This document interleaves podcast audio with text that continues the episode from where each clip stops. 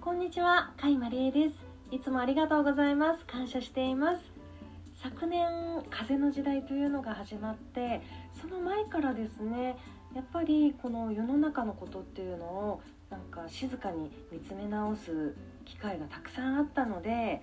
その自分の中で必要でないと思うような世の中の経済活動の一環としてのイベントごとですね。なんかハロウィンだったりクリスマスだったり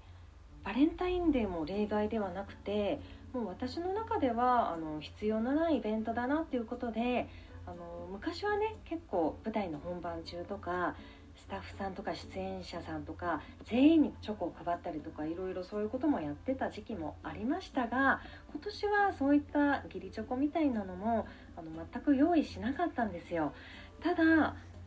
昨日ですねバレンタインデーの当日の夜にですねあの知り合いの方がですねお世話になってるような知り合いの方が何人かですねチョコ1個ももらえなかったみたいなちょっと悲しみのツイートを見た時にあなんかお渡ししても迷惑じゃなかったんだっていうようなことですとかなんかそんなに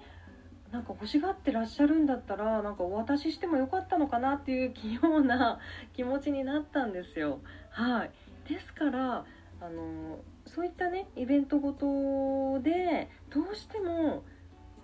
チョコが欲しいんだっていう方は当日じゃなくてですね23日前ぐらいからあの自分はそのバレンタインデ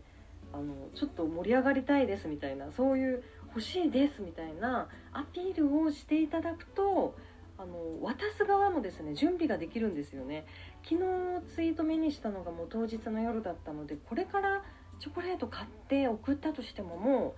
う、ね、時期は過ぎてますしああちょっと残念だなっていうのがありますのであの自分はチョコ欲しいんだみたいなもしそういうことがありましたらあのどんどんピールしていった方がいいんじゃないかなっていうふうに思いました。はい。ということでバレンタインデーのお話でした。